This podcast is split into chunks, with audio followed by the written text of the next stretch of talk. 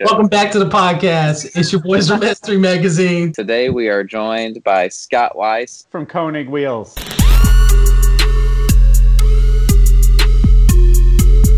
All right, guys, we are a magazine, S3 Magazine, www.s3mag.com. $20, two year subscription, and a free t shirt that I'm not currently wearing, but you can get one. Um, so, like we said in the intro, whichever intro we chose to use, we have Scott from Koenig. Scott, you've been with Koenig how long? Uh, 15 years. 15 years. And how old is As long Koenig? as that as long as Hunter's Uh, Pretty much. uh, let's see. Uh, Koenig was technically established uh, the end of 81. So I guess it makes it almost about the same age as me. It's, a, it's I guess, about 30, almost 40 years old at this point. nice. And you are a car guy, right? No, No, Nah, hates them. No. He said 15 years. Cool. You're well no, past but, but, I, but I enjoy a good game of frisbee. You know what I mean? guy. See, dude, he's smart. I always say frisbee is the way to go. You'll save Yeah. so much tears and heartache if you Well, just you know- go buy a frisbee. Buy I two. think I think the interesting part about uh, frisbees is that when we are at a show setting up and you have and you look around and the guys with the clutches come in with one suitcase and like they like put a tablecloth on and they put their three clutches out and they're like, "Woo, that was hard." I know exactly what you're And we're like, and we're like dripping full of sweat, trying to put the wheels on the racks and like hold them all up. And yeah, so that's when right around the time you wish that you sold frisbees. Yeah, I hear you. I often say I wish that we just took up frisbee or bowling or something like that. Just keep it nice and easy. For some reason, we picked a difficult hobby, but it's a fun one. Before you got on, we were just talking. Would you rather have a uh, Focus RS or a Type R? Wow. Like, Mm. Yeah, that's a tough one. I Uh, know that's what we were just talking about. We were like, oh man, that's You know what's interesting to me? I think that it also relates to what kind of a car person you are, right? I think that there's some cars when you when you're a car person, you can I, I think if you're a really good enthusiast and not just there for a moment, Mhm. you can appreciate automotive and like I can appreciate off-road stuff just as well as I can appreciate well-built uh, you know, tuner cars or exotic cars. But there always becomes these part these certain segments or cars that resonate with you that you kind of get stuck with, right? I've never been a huge Honda guy. I've built a couple, I've tried to own one. Mm. It just for me it doesn't it's not my place, right? Now, I I like the Focus RS. If I think if I'm going to pick one, Now hold on here before tough. before we get your answer. I am the opposite of a Honda guy. I've never liked Hondas. Didn't Right. respect them for most of my car enthusiast life. But I loved the Type R. Phenomenal good car. car. It's a good car unless you plan on hot lapping it out of the box, right? well, same can be said for a Focus RS. Yeah, Focus RS kind of has the same issue. it cooks its all-wheel drive. Yeah. you know, but which one just speaks to you? Which one? I mean, like, take all the, you know, well, uh, maybe in 20 years this one's worth more money. Take that out. Like, if you just had to go buy one tomorrow, like, which one makes you giggle? Like, I don't know. You know, listen, I think that the I don't want to say purist to me, but like I think I'd have to take the Type R, Uh-huh. but but it's more for the legacy that I don't think I think the one when you break the two cars apart, right? Mhm. I think the thing that separates those two cars is the the legacy behind it, right? It's the pedigree behind it. Because you know, Ford came around and you know, I mean, yeah, you could kick it back to like the whole Cosworth type of movement, Yeah. but at the end of the day, Ford came around and you know really brought that the the ST and the RS. uh, You know, I mean, you could argue if you want to go to Europe and stuff like that, but yeah. um, I just don't know that I feel that you know. Ken, don't get me wrong, Ken Block and and a lot of their rally things did did wonders for that brand and that segmentation. But there's something like if you're into import tuning that you've always kind of held in your heart with that Type R thing, you know. Yeah. I feel that. I feel that. But I like the RS, especially the blue one. You give me a blue RS, you know, with a little bit of aero on the thing, and I think Yeah. it looks super proper. Yeah. I mean, I, hey, I'm I'm with you. Like, I don't have an answer, and I didn't intend for the podcast to be about the RS or the Type R, but that's literally what we were talking about when you popped on. I I've driven both. Obviously, I've driven the Type R much more and harder, um, but the Focus RS is super fun on the street because it's everything that you want a little street terror. It's like a bully. You know what I mean? Yeah. It's like the little bully, and it's a blast, and it's awesome. The Type R is very forgiving, and it's a little track weapon out of the box, and it does more than the numbers would let you think it can do. And I don't know. I kind of I like the rowdiness of the RS, and I like the purity of the Type R. I So I, here's a question for Hunter. So Hunter, you got you have an RS. I mean, No. you have No. a ST. ST. Uh, so with your ST, do you ever drive it and feel like, man, I should have manned up and just got the RS, or like So- you think the ST is a good good look for you? That's a good question because he has an ST3, which I guess you got it before the RS was a thing, or no? I don't remember. No, the RS came around. Hold on. So the reason that this conversation came up was because I actually had the opportunity this past week to beat up uh, an RS on a canyon run. Um, so we, Mike's been, you know, thinking about the possibility of buying one, and so I was like, "Hey, I got to drive one. This is what I thought."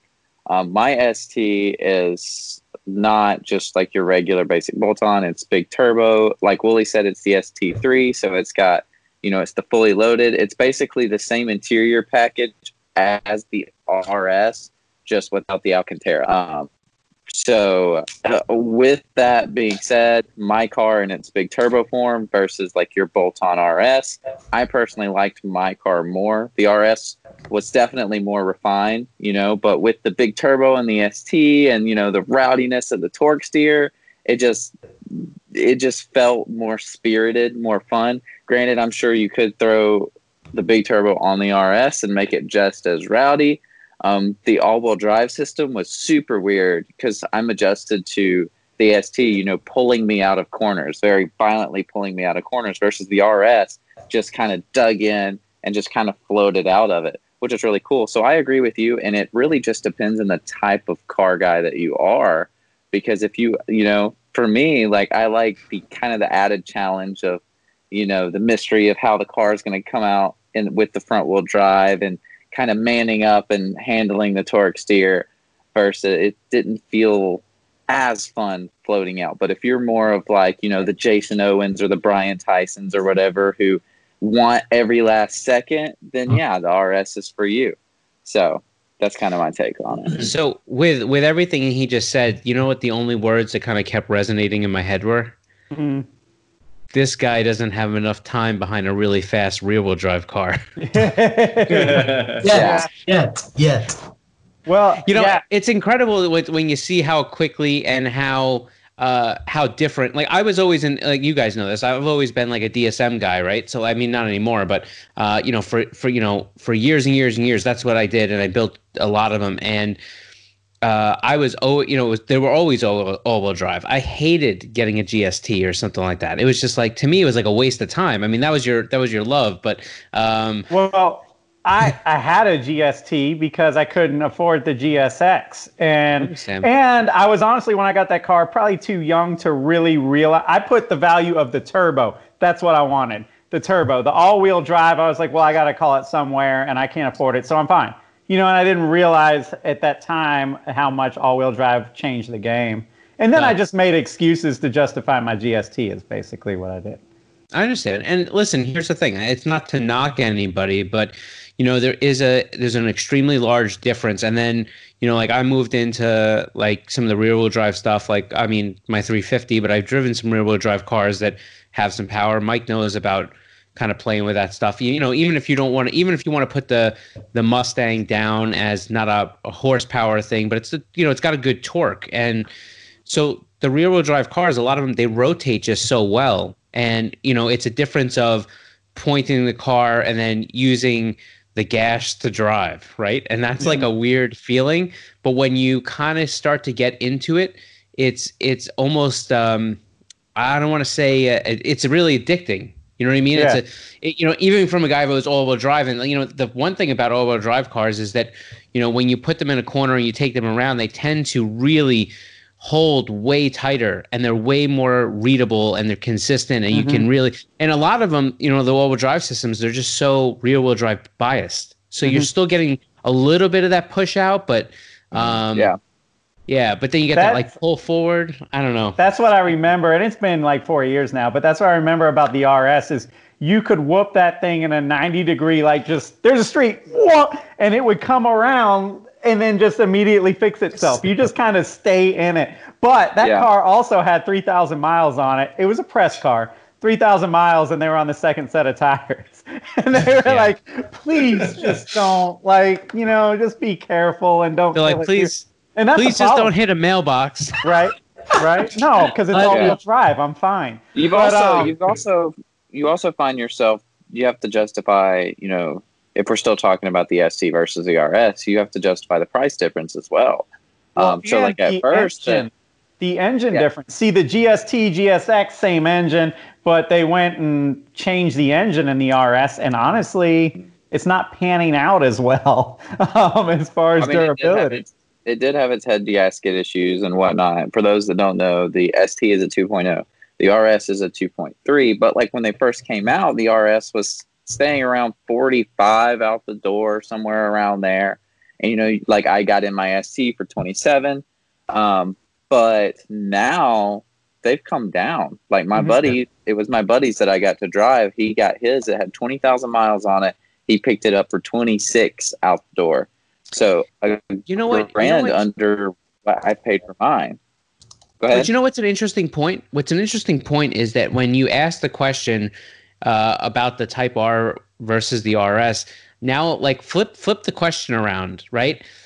If you now let's say, hey, if you had thirty four thousand dollars technically to buy a car, what would you rather get? Would you rather get a used RS or a newer Type R? Yes, I know everybody's going to argue that there's premiums on the Type Rs and stuff, but like, let's go MSRP for a second and just say there's a there's a value difference there. It changes the question a little bit, you know. Mhm. Yeah. Well, Well, the what- RSs are depreciating hard, as do anything with an ST Yeah. badge on Yeah. it, and Yeah. the Type Rs are not. Right. So there's that. Yeah. Um, but but what I'm saying is the the cash in for what you're going to get right up front is different. yeah. I so I think I ultimately get stuck back in the Type R again. Well, which is tough. well, how about No what do you wrong answer. You sound bummed about it. What do you think about just buying, like you said, the thirty-four thousand dollars for a front-wheel drive car when you could pay the tw- you know twenty-six to thirty for an all-wheel drive and a bigger motor? Yeah. How do you feel about that? Well, first off, I think that when you start to look at cars, especially nowadays, it's really hard to to, to compare displacement to power, and the reason Yeah. is because direct injected uh, cars change that whole game up. You know what I mean? Like, there, you can make a lot more power with a direct injected car. Uh, even if you don't have uh, the displacement. So I think there's that. And I also think that it really depends on what you're planning on doing, right? If you're going to drive a car out of the box and never change a damn thing on it, then there's always there's another factor there. If you're the guy that's going to modify the car, now you just have to start looking at it from another direction. You have to say, Yeah. well, which one's going to have more support, which one's going to be easier to tune, and which one will have the more reliability to push past the envelope. And that's so now you're starting to like open up the the metrics and say, all right, well, how does this thing play out on paper? I don't know. I don't know. Tough.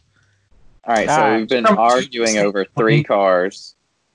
What's that, Jesse? I think from a tuner standpoint, that's a good point. Is what you're looking at for the aftermarket because everything we touch, we're changing every day, and, and- and we can be happy with something for a little bit, but we're going to get used to it, and we're going to want to modify it some more. So, from from that aspect, I'm, I'm pulling the Type R every day. How many times have you guys been online at like uh I don't know, let's pick an arbitrary number, 1 a.m. when and like you're just scrolling through car parts and your stuff and you don't have a ton of money, right?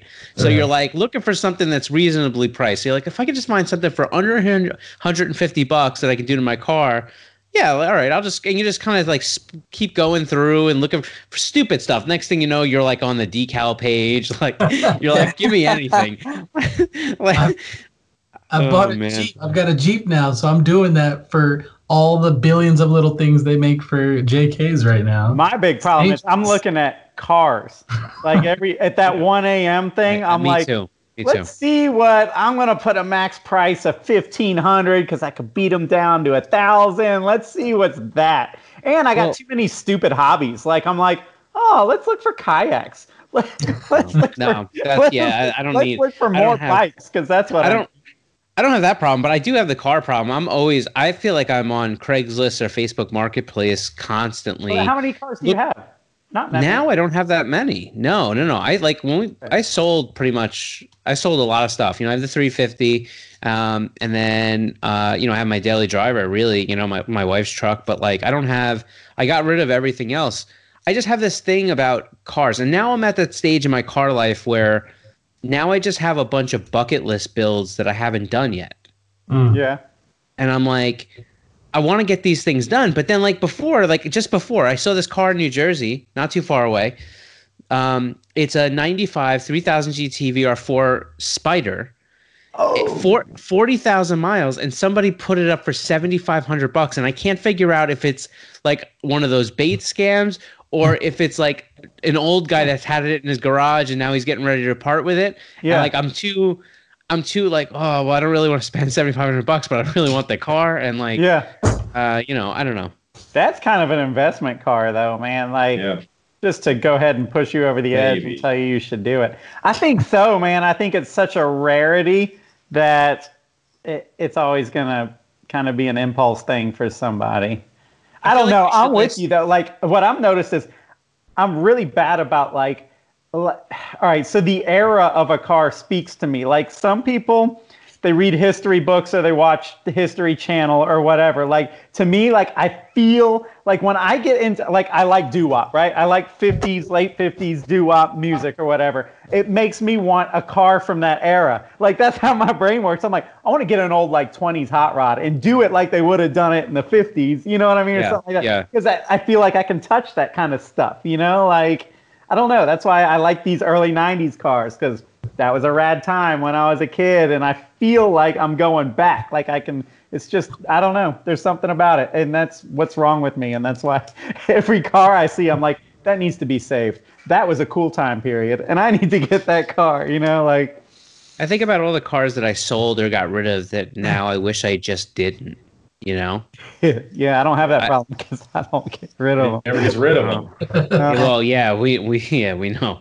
No, I yeah, I still I got rid of the GST, and that was to get the 911. That was, and I wasn't driving the GST. I just basically fixed it to sell it so I could get the 911. Because Yeah, but that was a that was a good that was a good trade. that was a smart trade. move. But the other day, I saw a lower GSX 2G on somebody's news feed, and it got me bad, man. I'm like, those You cars. can are- probably go buy it for three thousand dollars. So You just really go. can't, man. That's the problem. Go back and We're- look, and everybody gave up on the cars, and now they're Well, but here's the thing: we've come full circle. Every platform does it, right? Uh, every platform goes through that period where they're around, everybody there, the price drops. Then all of a sudden they get hacked to crap. Then there's none left. Then the price starts to go up, and then the guys that have clean cars can fetch a lot of money for them. Mhm. And that's where those DSMs are. And I think that I really believe that, you know, five, six, seven years from now, um, I think that's going to happen with the 350s. I think it's going to, I think it's going to start to come full circle on that car because I think that you're seeing the same thing. Think about two 240s. I mean, there's garbage 240s up here. I mean, garbage. Yeah. garbage. There's a And they garbage fetch- and they're 240 in my garage. Wait, but but like but like all right. does not have to go far to see a Hunter, car. How much did you get the car for? Uh, 300 bucks. Okay, what I'm saying to you is your car when it would ra- when it ran and had its stuff in up here would still be going for like three or four grand. These people like they're out of control. That's not. This is what Tim Neely was Yeah, talking this about car the other doesn't day. have rust too, so I see it, and me and Hunter just kind of wrote an article about a G35 that was kind of along those lines of like those two cars, the Z and the G35, they're they're not obviously they're not the lightest car, they're not the most powerful car, but it's like a good setup. It's rear wheel drive. It makes good power that you can enjoy on the street without hitting mailboxes, you know, and and and it's just it's a good sports coupe. right? Like it just is. Yeah. And I feel like people are going to start to realize that. You know, like eventually when you get tired of all the big numbers and the dream cars and all that, you're like, wait a second, man. This car is a pretty dang good, enjoyable, daily durable car, you Yeah. know, that I can drive. And they made a crap ton of them. Yeah, so I think you said six or seven years, and I think that might happen up north. Down south, they're still kind of everywhere. It might be more like 12 years. But I do I do agree that all of a sudden they're all getting drifted, they're all getting tracked, they're all getting crashed, and then everybody's gonna be like, "Damn, where the where? Wait, like where are the decent ones?" You know, and Yeah. it's gonna it's gonna go up again. You know, I think when it comes down to the 350 and stuff like that, think about how many car. Would you agree that you can get a fairly decent one even with high mileage for like 5k? Easy. All right, Yeah. so Yeah. take that for a get that now. second. Yeah. What other car for 5k can you buy that has almost aluminum everything, has a carbon fiber drive shaft that comes from the factory? Are you you pay a little bit? Yeah, I right. know Oh, the stock drive shafts are carbon fiber. Um, so like when you start to think about uh, uh, the rear, that it doesn't matter if you get the more advanced packages, you're getting Brembo brakes and you're getting you know uh, viscous L- uh, LSD. Um, if you don't get it, you get an open diff and you take the damn thing out, and for a hundred bucks to Joe Bubba at the store there, he'll weld you up, and you got you you know what I'm saying? And like now all of a sudden you have like a you know a fully welded diff. I- Look, I- I look at Mike's look at Mike's face as he's going. Wait, so I can get a 350 for super cheap. Um, But no, yeah, I agree, and I didn't know that. I've already been down this rabbit hole. I, I'm not going again. Um, I mean, I agree. Like, I don't know about up there, down here, because they're so affordable. You said five; it's more like thirty-five hundred. see up here it's more expensive. Yeah, they're cheap, and so it, they've got the stigma, which is also what Hunter wrote about in the issue that's about to come out. Is like you see the stigma. They pull up to the meet. They're driven by teenagers. They got Yeah. plastic dipped OEM wheels. The, the exhaust cut off, and so you get this this stigma for the car. But if you can get outside of that and be like, "Hey, I'm going to think for myself today and not for the stereotype," like yeah, it's like you're saying. And, and I didn't realize the carbon drive shaft and all that. That makes it even sweeter. I don't know why we all don't have one. And it, well, and it's got a ton of aftermarket support. I mean, it's just Yeah. it's an interesting car, and there are some there are some drawbacks, right? Like um, I don't believe the VQ is the best engine ever. Um, uh, I think that there are some interesting pieces to the car that make it a little difficult to work on sometimes. Um, but you know, so you have to use a little ingenuity, and you have to really have a decent uh, toolbox. You know what I mean? Like this, don't pick up the Craftsman set and then think you're going to be knocking this car out. Um, you know, I mean, I've I've really come up with a, a great assortment of this car of some really interesting, like you know, um, uh, different sockets and attachments and and, stu- and stuff like. No, it's true because when you try to get the things, especially if you're trying to, you know, my car's twin turboed, so like, especially now with the turbos, like there's a lot of stuff jammed into that hole. You know what I mean? Right. So trying to change spark plugs or get to the rear O2 sensors or that you know that are on the down pipes and trying to like eh, you know it, it takes some uh takes some uh Tetris type work, you know what I mean? yeah, yeah, I hear you. That's why I like the Honda because you can pop the hood and be like, "Oh, that cute little part right there, bro. Give me a 10 millimeter, maybe a 12. I'll have it Yeah. out in five minutes." Yeah. Uh, okay, so you mentioned that you have you you personally have a 350Z and it is twin turbo. Is there anything else interesting done to it? What's your car life like currently? Um is there anything currently uh, crazy done to it? Um I mean the car is itself it's so it's an 06. Um I got it about 10 years ago. It still has 23,000 miles on it. God. Um Damn. Haven't even broken So- into turbos. yeah, no, we yeah, we have. so Um, you basically just change oil in it every six months or so. No, probably every year, you know. But um, so yeah, so the cars, you know, we got we have wheels on it, obviously. Um, you know, I have I have uh, well, you know, it's hard because it starts to go. I'm a little anal when it comes down to cars, right? Like I'm really particular. So like um, I have coilovers in the car. I have some Fortune Auto um, uh, five tens with with the air cups on the front, so I can get Oh, over things. Okay. Um, so my whole thing is like I really like the look of like what the you know you've heard the term OEM plus Yeah, yeah. Yeah. So I'm really driven on making everything look like it came from the factory. It just for some reason, if I'm not gonna rip everything out of the car and turn it into like an absolute just race car, uh, then I need everything to work as it should. So, you know, I even went as far to get like, you know, put the I, I ripped the car when they sent me the kit. Um, I ripped the kit apart. I took, uh, you know, I took their tank off. I took I took a whole bunch of stuff. Took the compressor off, and I basically rewired and moved everything and then I got all pushed and connect fittings and all these different things. I ripped all the interior out to do this so I could lay all the the lines in throughout the interior and you know and and basically make it so that everything was hidden or muffled or whatever it was throughout the car and not just plopped into your trunk with a big piece of plexiglass, you know, big piece of plastic. Um, so so yeah, so the car's got that. Um, I, it's got an Ings LX kit on it from you know the good old folks at Ings. Um, carbon square mirrors. Um, I don't know. I mean, it's the car is pretty cool. You know, it's got some stuff in it. Um, I don't know. You know, it's just it, wa- it's just been a decent car to to drive. Um, when I drive it, That's which I isn't mean, that you, much. you, you live up in New York, so like, how often do you actually get to take that thing out, where do you take it out? Yeah. So I think I drove the car a lot more before I had kids, and then comes the issue that plagues me, which is that it's a two seater, and my kids are five and seven, and you can't put them into this front seat, so they can never come with me. Um, and so, how many times are you going out for a drive by yourself, uh, where you're not going to go to a place where you mind bringing the car?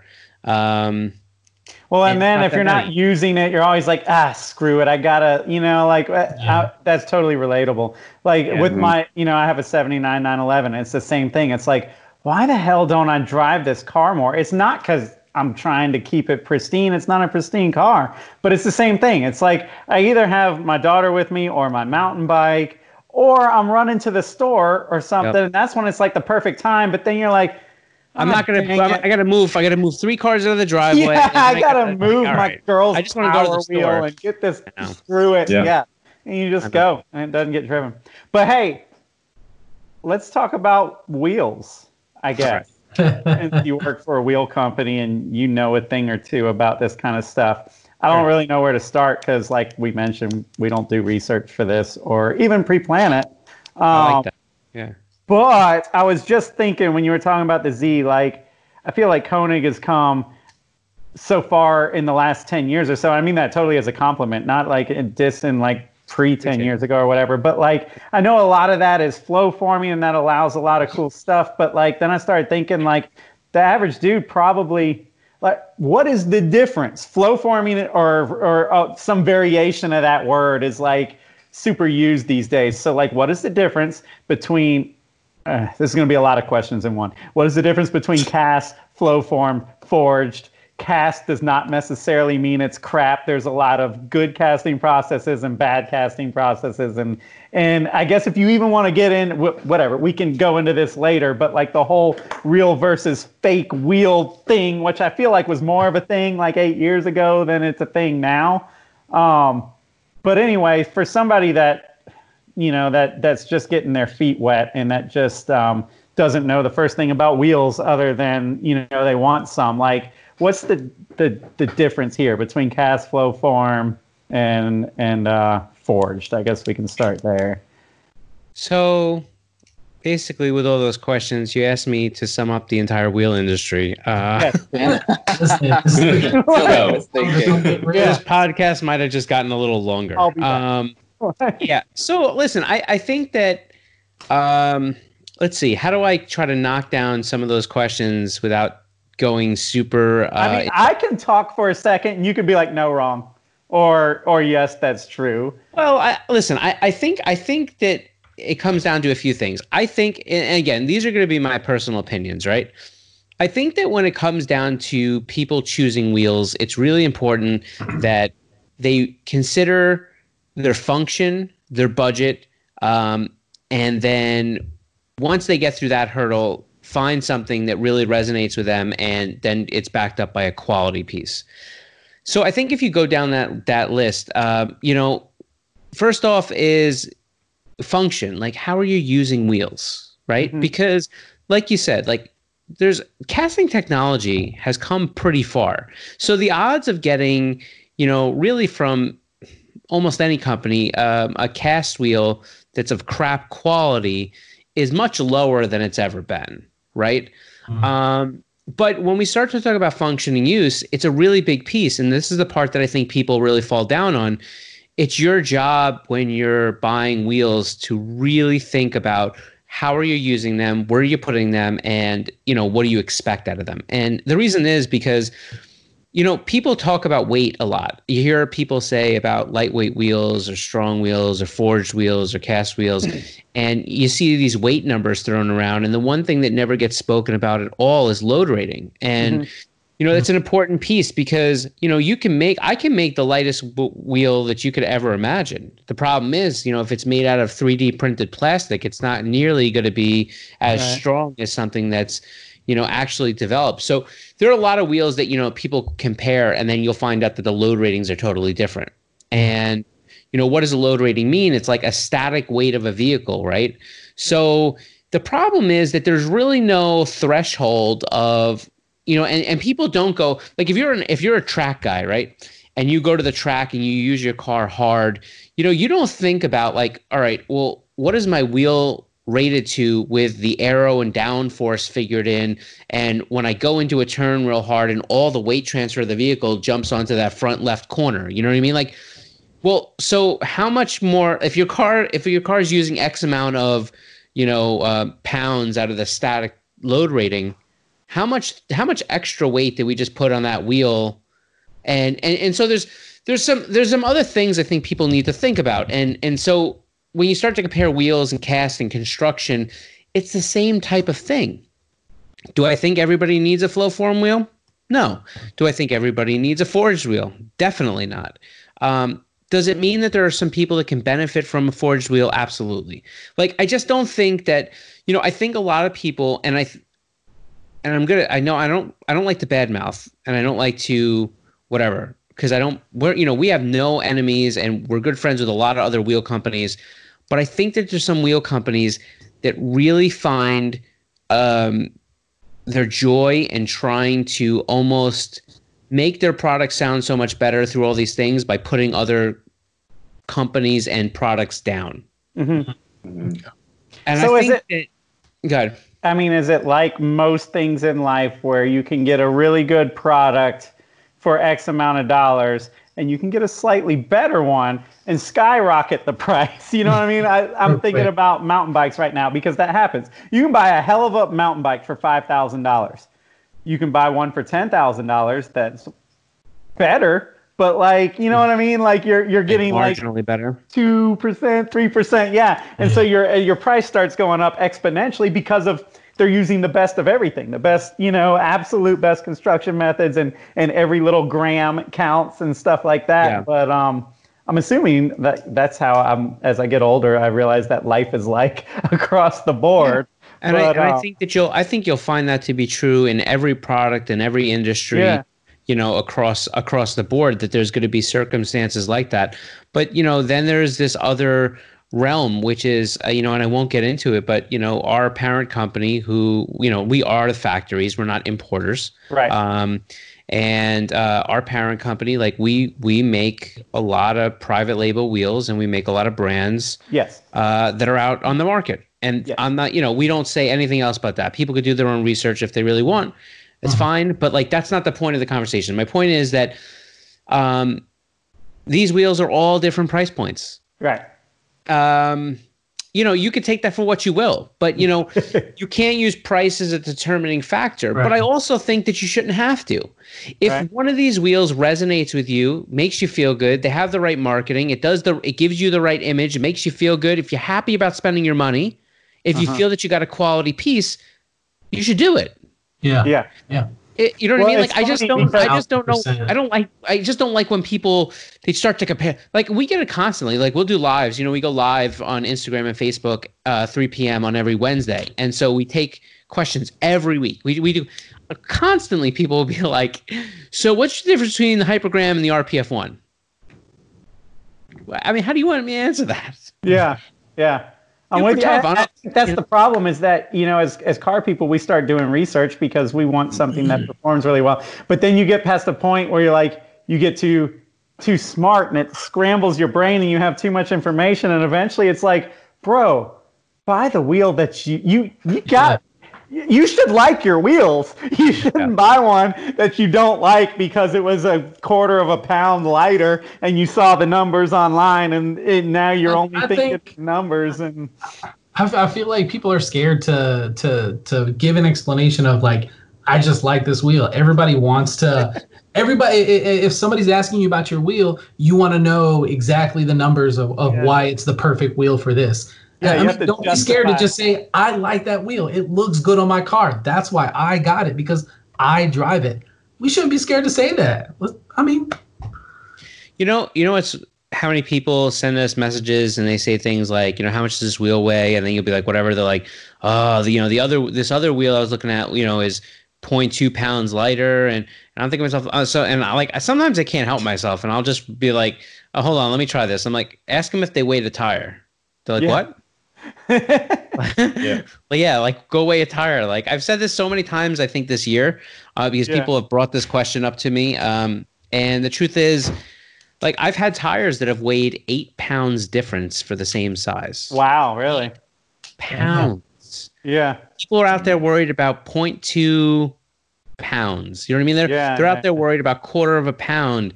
Meanwhile, their tires are six pounds heavier than the other tire that they didn't weigh, that they never bothered to look. Or better yet, they're Mm-hmm. they're worried about wheel weight, and then they're running a, a tire that's not even close Yeah. to being able to perform to anything. So, like, what are you really doing except causing yourself a lot of stress? Yeah.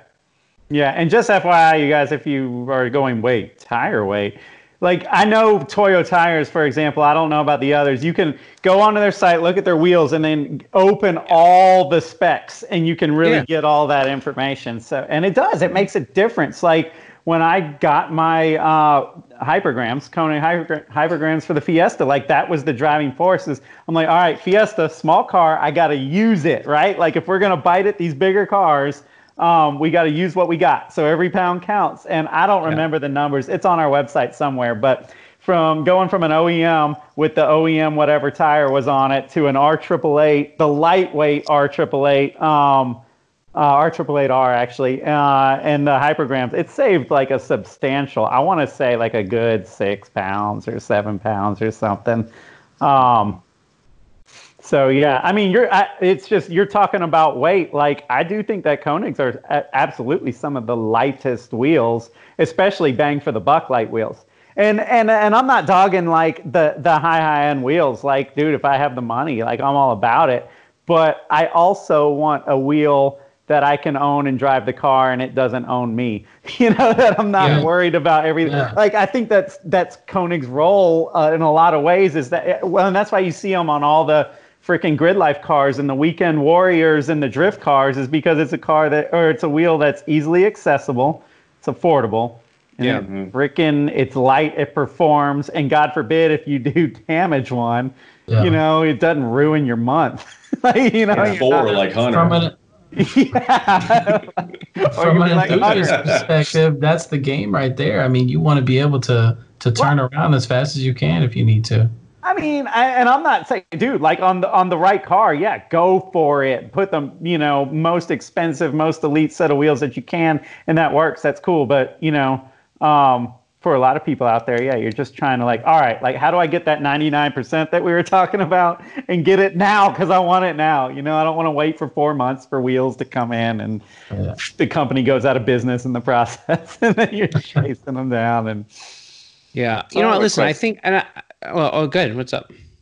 Um, so you mentioned like, uh, you know, with say like the expensive wheels versus Konigs, um, or anything similar, um, justifying it because if you break one, you want to be able to replace it, right? I see online a lot of the same argument, even with Konigs to like some sort of ret brand. How do, how do you? What's your opinion about you know replica brands and the stigma that that brings?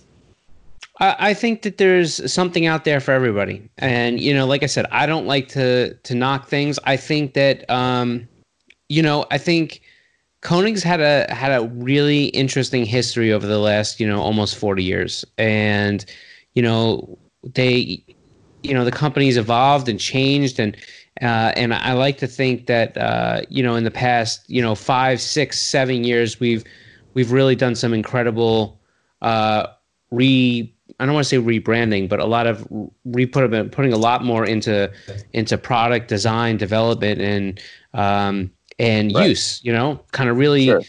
uh, making sure that we recognize our lane. I, I think there's a lot of companies out there um, that are going to make wheels that work for somebody, and it's really hard. You know, I, I remember exactly how I was growing up and building cars, and you know, I was working on other people's cars to for parts. You know what I mean? Like Mhm. I would I would barter for parts. I would trade things. I would do side hustles for parts. Like like you know I was broke, but like I I always figured out a way to come up with money or parts to to put on the car just by you know hustling. Right. And I think it's hard to tell people at different stages of you know kind of their modification game that you know they should be shunned because they run something Right. that may be on the market. So I think that there's that. I think it is disheartening and and you know it can be hard difficult to see you know maybe and I say this now like so I I started basically doing most of Konig's design work starting the end of 2015, right? Okay. Um When you say design work, you're talking about designing wheels? yeah. Okay, just making sure that somebody didn't think designing marketing materials or something like that. Like, all right, Sub so question you, from that then. Sub question from that. What exactly is your job title with Konig? That's So a you're a great designer, question. marketing. I'm not exactly I'm not exactly sure. Um well, look, um Scott Yeah, likes the balls. right. The right. Just drag it along on the ground. uh, you know, listen, I, I do a lot of Konig. Um, not, I don't want to make it sound like as far as work effort, but I, I do a lot of different things um, at Konig, and uh, and I'm really pretty blessed to have uh, a great team to kind of help me jump around with, you know. Um, but but you know, as far as wheel design, and what I mean is like I'm not physically sitting there drawing wheels, right? Like there's a lot when you when you develop wheels, there's a lot that goes into it. They take a very long time to develop, and um, you know a lot of it comes down with you know you're thinking about different things and pairing different parts and like hey i want this fitment and this and i want the spokes to look like this and i want the center to look like this and let's do this and let's come up with it and like you start putting and next thing you know after a few months you have like something to look at and then you go oh, i don't like that and you send it back and you say let's do this and, let's, um, and we have a pretty gifted uh, r&d team uh, at the factories and they're such uh, such a large help to being able to take what's here and kind of put it onto things right yeah. um, Right. And you know and then there's a lot of back and forth and we get together with a team and we start talking about like oh, do we like this and people are like ah that's crap you know what i mean and, and and it takes a long time to come up with something and there's plenty of years that we get down to the thing and we're like oh i don't know like Yeah, you uh, get you like know? so far into it, and then you're like, "Dang it, do we even like this anymore?" like, Well, and it's true. And sometimes you're so far down the pike, you're like, you know, the worst thing in the world for me is, well, at least the past five or six years, um, has been like, a lot of times what happens is we run to the buzzer, and then the first time we actually physically see the wheel is at SEMA, right? oh wow. So like wow. um, sometimes it happens. You know, we have 3D modelings and renderings, and we could turn the wheel all around, and like uh, you know, we've even gone as far. You know, like we'll we'll 3D print a wheel and we'll bring it over, or whatever it may be. Um, but there is something about when you see something for the first time in the color that you chose, which is the hardest. By the Yeah. way, far more difficult than you we'll get to that. Yeah. far more difficult than than designing a, or developing a wheel is trying to figure out what color to make it. Um, Yeah. But but so so I listen. You know, there's sometimes we get the SEMA and it's like. It's like, all right, hold on. Which palette has the new stuff on it? Uh, it's over there. Like, and we're just ripping stuff apart. Um, you know, looking for these wheels, and we're laying them on the ground. And the worst feeling in the world is when you open something up and you go, "Oh," That's Like- what it looks like. and then you're like sitting there, you're like, "It's not bad, right? It's not bad. Like, it's not right." It's not bad. How Um, many times has that happened? oh, it happens. It happens. Oh well, I'm Like- sure it happens. Even when we Like, how make many- our our shift knobs all the time. You know, you're like, oh heck yeah, man, we're gonna do this flake gold. It's gonna be so awesome. It's gonna be so awesome. And then you get it, and it's like flake brown, and you're like, no, Right. man, like that's not it. Right. You know, we some go through the same game. It's pretty dope though, really. Like, right, right, right. Yeah, I don't know. You know, if that happens, I mean, you've you've been there plenty of SEMAs when you guys walk up and I'm like, let me show you the new stuff, and I'm like, what do you think? Do you like it? Like, is Yeah. it good? You know, and there's this part that, like, you know, sometimes you almost like, like, am I getting too old? Like, is like, it, or do my tastes ref- like? And that's the other hard thing about working on wheel designs is that one thing you people don't realize is that there is something out there for everyone, and you can't just make one type of if like for a company like us we are able to keep our pricing affordable by making sure that we sell good volume. Yeah. Mhm. You can't see that's the thing. You can't have it both ways. You can't be the niche company and sell a lot of wheels. You can't be the expensive company and sell a lot of wheels. You can't be mm-hmm. the cheap company and and have brand image. Like you, it just it's like you know you can't have all of these two things, you know, all these things. So you have to really just try to stay in your lane and when you take on a project make sure that you really it's not you're not doing it to try to gain money or market share you're moving into that segment because you think you can bring something to the market that would be a benefit right? Um, right. and that was kind of the revamped look that we took back you know uh, in 2015 we're like you know the thing is all of our products are good. Like our quality is great. Like our factories are good. Like what we do here r&d is good. We, we put the right fitment on cars. Like we make sure that they're properly load rated and they pack strict sta- they pass all the strict standards and all that stuff is great. But what do we want to do? You know what i mean? And that's like really the point where we like sl- we, we stopped and we said all right what do we want to do with this? You know? Um and and it was cool to get started. So so going back to some of those rep companies i think that some of the hard part is you know it's sometimes it is tough like when you see a wheel that you you did and then somebody else has something that's strikingly similar to it. Um, but this is the wheel industry and unfortunately as much as i don't want to say this um, it's it becomes it's tough to reinvent the wheel you know? And there's times that we've started out with wheels like without not even thinking about a wheel and we'll develop a wheel and we'll, we'll get these renderings back. And we're like man that's pretty good looking. And then like we'll be looking around and we're like oh crap. We just inadvertently designed like another company you know like you know what i'm saying? Like it, it can happen you know like you try to design a wheel. I guarantee you if you try to design a wheel you're going to end up designing something even without thinking about it that looks mm-hmm. something similar to something else. Yeah. Tough. Okay, so let's talk about the customers. You mentioned uh, wheel color. So why don't you make purple wheels? you know, I'm sure you get asked by people like, oh, dang, man, if you only had those in like yellow or red or whatever, I'd totally buy them, but they're Mhm. gray. So I don't want to buy Like, the impossible customer, basically. There mm-hmm. is such a thing. And I know that we've had this conversation because we worked on the Fiesta Yeah. like wheels together. And, and so, so basically, guys, when I got the Fiesta, there wasn't a Konig wheel in 4x108. And I was like, Scott, come on, man. Like, nobody makes wheels for this car. And he's like, yeah, there's a reason because it's a weird bolt pattern. And, and there's only a handful of Fiesta ST owners. And I was like, but Sure. there's only like, like three wheels. And They're all driving on the same wheel. Anyway, long story short, uh, he decided to make some hy- hypergrams. And I was like on top of the world because that's my definition of total success because I had a hand in that. And uh, and so anyway, yeah, when it came to the color, you know, you were anyway, fill in, finish my sentence. Why aren't the wheels flaked purple? So we get like a hundred comments a day, a hundred questions a day about. And my favorite line is, you know, and I'll leave it at blank. But if you guys would have just done, you would have sold a million wheels, right? Yeah. Yeah. Uh, like we get that probably about 50 times a day 100 times a day i mean it's, Yeah. it's so much it's so much that we actually like it's almost you can't even answer it anymore um so this kind of goes back to what what we said before you know the, the we have the advantage to being able to make any wheel in any color in any size that we want it we have no limitations none none the problem with it is is that people generally say the things that they want but when it comes down to buying them they don't Right. And you Mm. know, at the end of the day, if we make if we make you know, and you'll see there's plenty of companies that are, you know, let's even you I don't want to call them competitors, but but other brethren companies um, that that will do that. They'll they'll make a limited run of purple or a limited run of this and a limited of that. And we've done it before. The problem is at the end of the day, we really do our best to make sure that we can bring affordable product to the market. And you can't do that by selling 40 wheels. Mm-hmm. Like you can't That do it being super niche, yeah.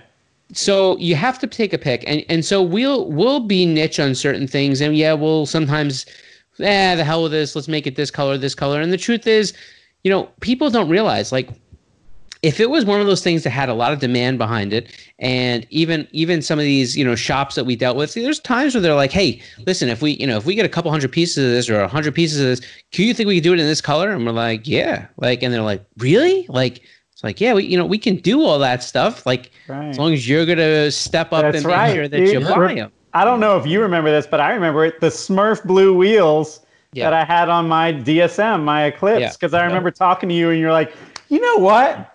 You're just dumb enough to do. We had this order of these however many sets of Smurf blue wheels in this Yep. dumb size, and then the guys bailed out of it or whatever, and now Yeah. we're stuck with Smurf. And I was like, send them, and I ended Yeah. up with Smurf blue wheels. Yeah, That's and that's exactly what happened. What happened was, you know, and you know, we're pretty good about. We had we had a good customer at the time, and and he, you know, really wanted to do some limited run stuff. Had done some stuff before, um, you know, got the blue, you know, got these blue wheels in, and you know, his, you know, I think he thought like I think when you start to get some confidence there, you you get bolder, right? yeah.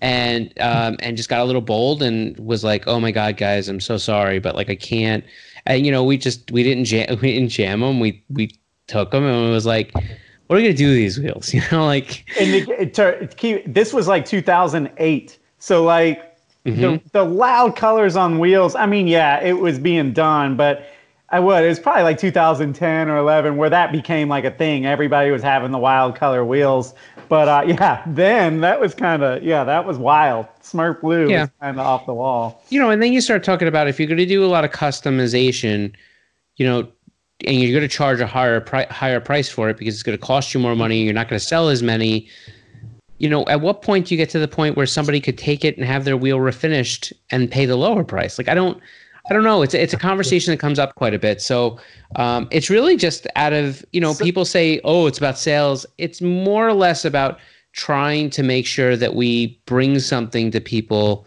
that we legitimately think that they'll buy and want and that will And look afford. good on and, and that they can afford. cars you know what i mean Yeah. it'll look good on a red car just as good as it looks on a white car or whatever Yeah. And I'm guessing it's the same with um, wheel sizing. I'm sure people go, why don't you make that in a negative 20 offset, like, you know, 18 by 12, you know, or something like that. And it's just because nobody would buy it. It's a, You know, and and so what's interesting with wheel sizing and fitment is that people tend to, um, you know, everything is the forum driven thing. I saw it on Instagram. This no, no, like you know, people call and they and they do. They call all day long and they'll speak to sales guys. And I hear oh, as you know, I'll be walking through and I'll hear the sales guys going, you know, it doesn't fit. No, no, it doesn't fit.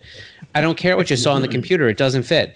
And I know people think that we're being like uh, dream killers, right? conservative. of- yeah. Well, here's the thing.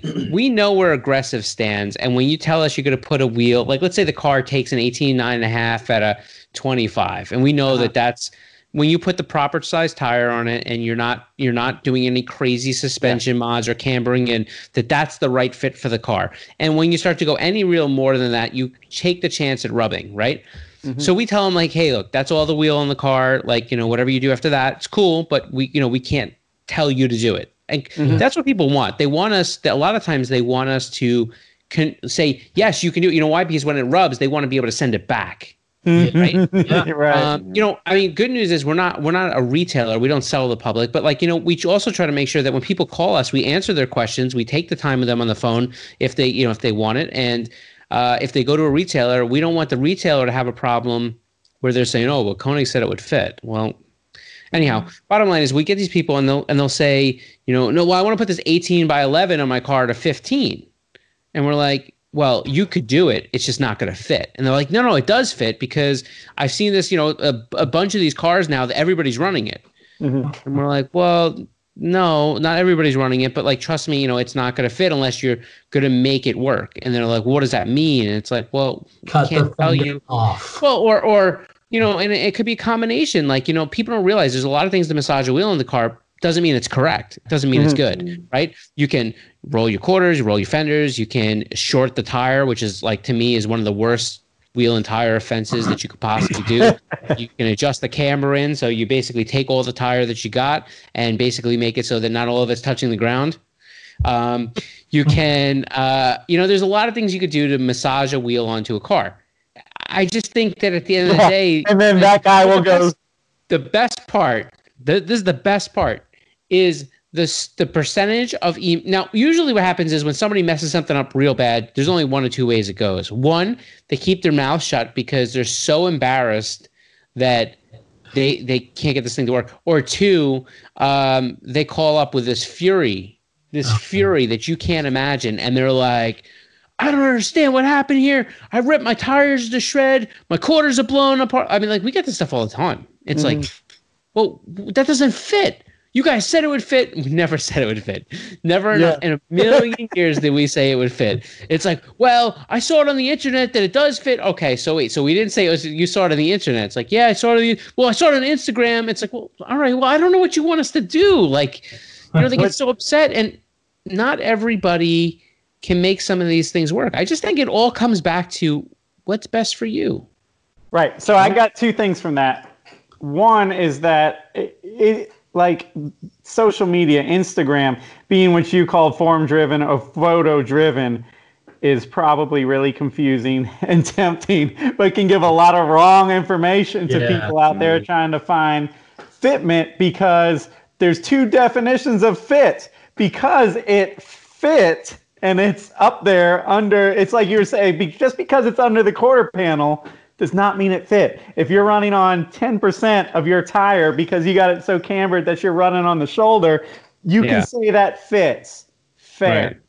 but it does not fit. Like it's not like if we're talking about a functional perspective that's not fit. You failed at fitting even though it actually does fit. And I to me that- it remind to me it reminds me of like you know when like uh people get on Instagram and they make fun of people for photo editing something or you know of themselves or you know like I could take a really great picture and make myself look a lot thinner than I am but you know the truth is when you see me in person it's not going to change anything you know what I mean? It's Yeah. kind of like that. Um well and you know yeah it always frustrates me and and uh, the cars that we and I deal with it with the magazine too it's like an internal struggle but like the cars that you see on Instagram photographed beautifully they look awesome they look like like cartoonist superhero cars or whatever but they drive like broken eggs like you know what I mean Some of them, some of them do. Some of them do. But you know, I mean, listen, there are some. You know, for everybody that you know we're we're hitting up right now, there are a lot of real car guys that do everything it takes to make a wheel fit correctly, and they want more wheel, but they but they do what it takes. And tho- for those people out there that put the time and the game in and get something to fit aggressively and fit well um, and function well, um, it's incredible. You know, Yeah. you know, you've been you've been up to those cars and you've seen them fill out a you know fill out a quarter, fill out a fender, you know, be every every you know you know it's every millimeter of wheel and tire. Like you know that they have perfected it, that they spent all the time getting everything dialed in to make it work, make it look right. And um, when you see that stuff, it's just it's incredible, really is. Yeah. Yeah, I think that, that especially the younger guys just need to know that how much work that is exactly. It is a thousand hours of, of massaging and fabricating and all this kind of stuff, and very rarely. Well, I don't know. That's not true. I was gonna say it's not the kind of thing you can do in a weekend, but you know, sometimes you can. I just Yeah. I- you know, be ready. I have certainly my BMW is a perfect example. Five hundred dollar uh-huh. E34 BMW. I bought wheels that I didn't even. For some reason, the premise of this car was like, I'm going to do no internet research. I'm going to take it back to the old school, and and they have Cosmis wheels on it. And it was like he was one. It was one of those things where he's like, I got this size.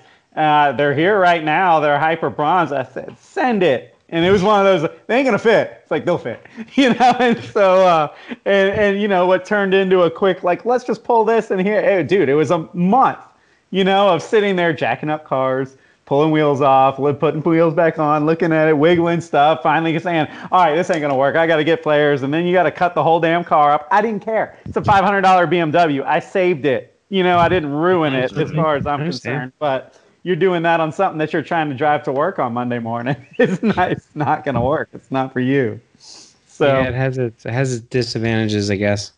All right. I don't I'm know. Trying, what what else? What other questions do I have? I Mike's like I'm Mike's like I'm going to bed. All day. Man. I got a question. What's up with all the grams? Oh yeah, what is up with all the countergram, hypergram? Hypergram. So you know how I said the hardest thing to do is to pick a finish? Yes. Yeah. The next hardest thing to do is pick a wheel name. There you were gonna let me do that. You promised me at SEMA a couple years you guys ago. Can, you guys can pick pick wheel names. They just like they have to they have to work and get and, approved by you know, well, you know what the hardest thing to do is like, and this sounds weird, right? We probably spend more up more time obsessing about wheel names when picking them than uh, probably is really necessary. But um, you know, you kind of look at some of these names and you start to develop like you know what we kind of call this DNA, right? Mm-hmm, mm-hmm. Um, and if you switch gears too quickly, it's almost like you're copying somebody else, mm-hmm. right? Like you know, if I just went, if we made the next wheel uh, the SF91 everybody be like, oh, they're trying to rip off Enkei. You know what I mean? If we made, yeah. if we made a, you know, oh, you know, that they'd be like, oh, they're trying to knock off Vossen. Like, you know, yeah. So, so there's a certain DNA that people have gotten used to expecting from us, uh, and the type of sounds that you hear for names that we've used for years and years. So it starts to get difficult because you're throwing all these names around. I mean, we'll have pages and pages of name ideas and you'll be like, first thing you have to do is you have to go research them, make sure that no other wheel companies yeah. ever used them, yeah. ever, right? yeah.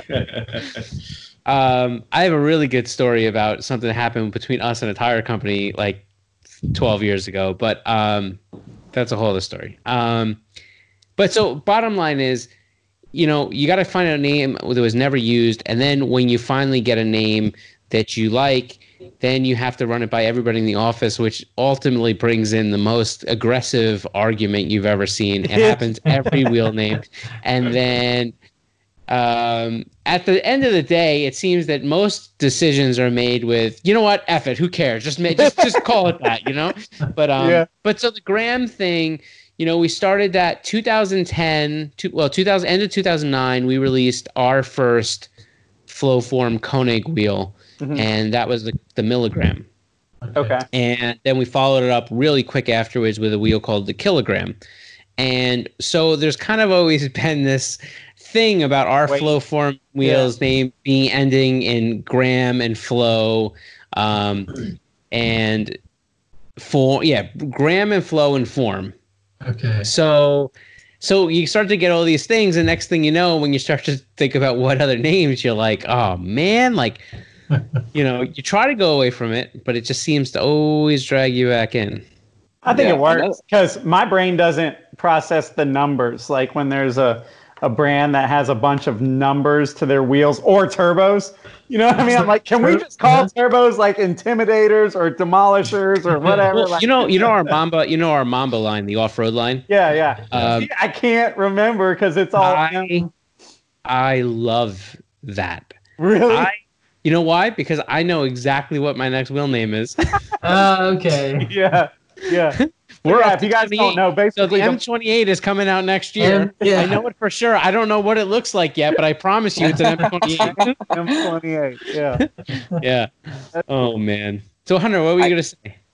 I find it um, the association better too, because like sometimes like when I'm talking to uh, since I've started working with the magazine, I found myself more of like a, a wheel connoisseur in a way. Like I like knowing the wheel names and the brands. It's just something that I've, you know, it's kind of like just this fun thing that I've gotten into. But it's a lot easier. Like buddies will come to me knowing that I work for a magazine, be like, oh, well, what wheel do you think that I should put on this car?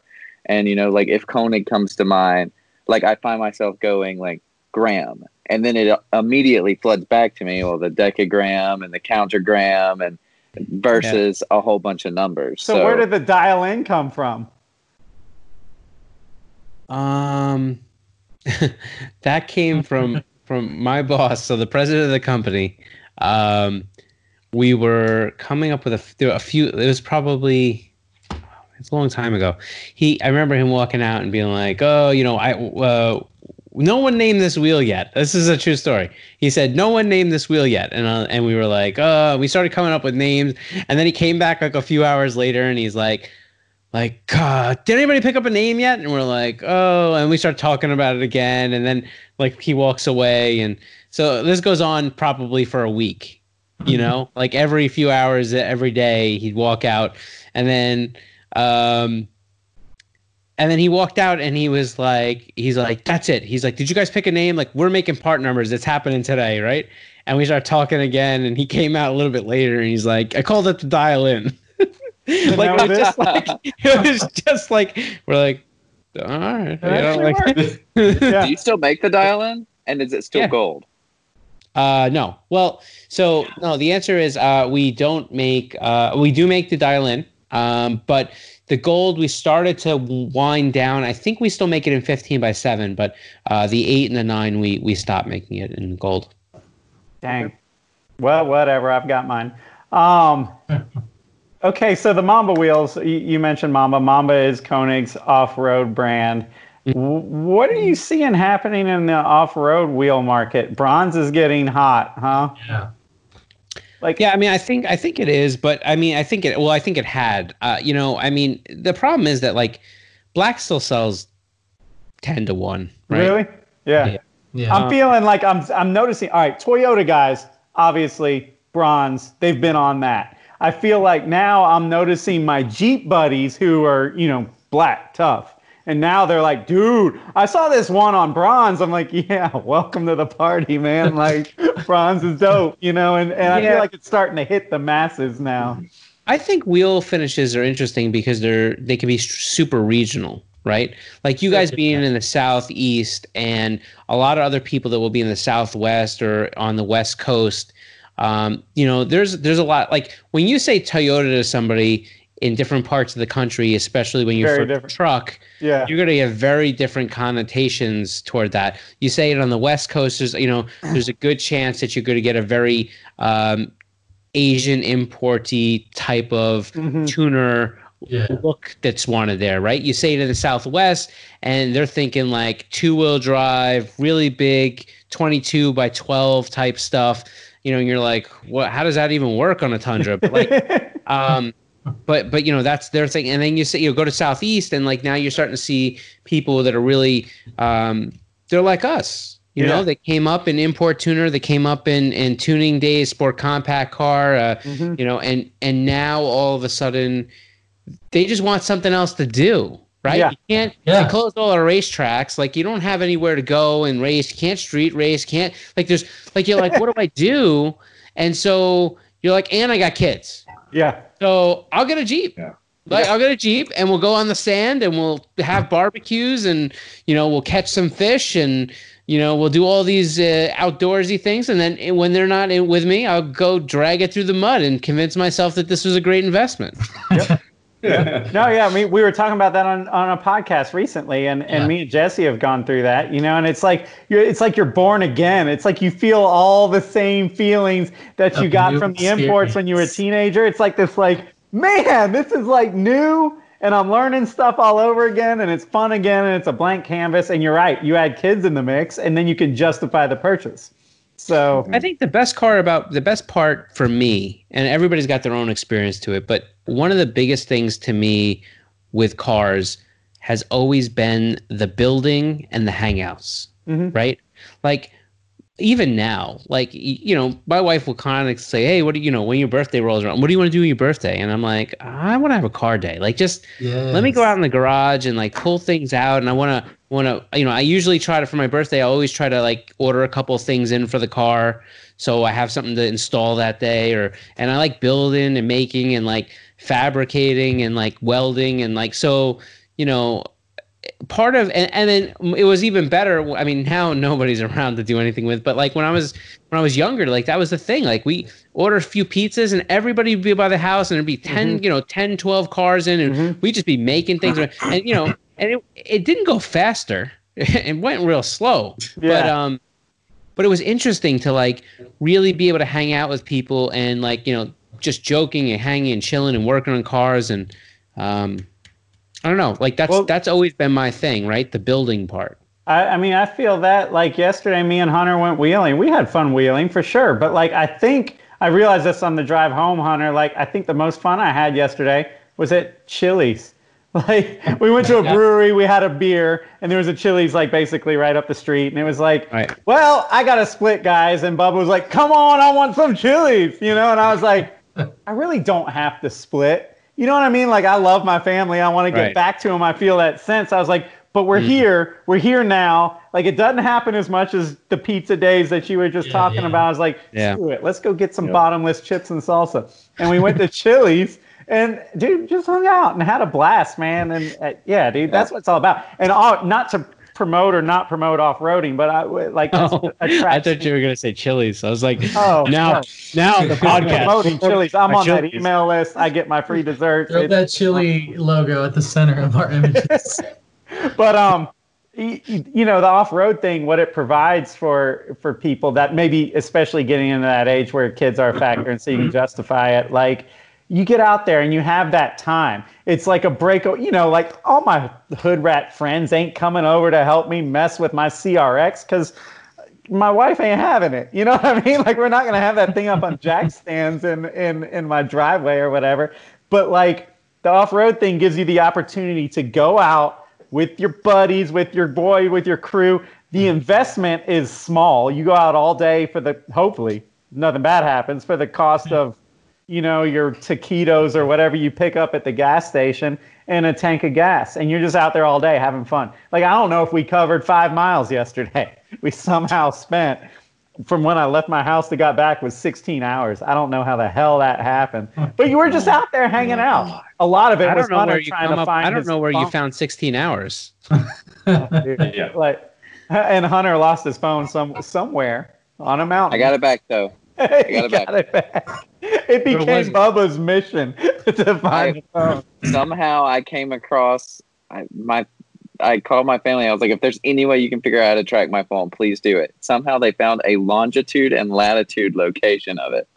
and we plugged it in a satellite GPS and had to drive up the side of this mountain to get the phone back. Yeah, it was it was an adventure. But Crazy. But, but, and at the time, I was just like, Hunter, damn it, dude.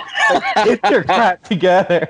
But now, I wasn't there, but I guarantee 24 Wooly was 100%. So we're leaving. I don't care about your phone. We're leaving. You know how the I don't kids care about you. I don't care about your phone. I'm just trying to get like, chilies, yo, get my salsa and chips. the kids these days wear basically Daisy Dukes for shorts, you know, these chubs or whatever the hell you want to call it. Where, like, where is this? What happens down there by you? Yes, dude. He's got literally Umbros on or something like that. And so they're not meant for a phone. So the phone falls out, and the whole time I'm just like, if you hadn't They're, had your they're not sister's meant. shorts They're on, not meant for your stones. You know what I mean?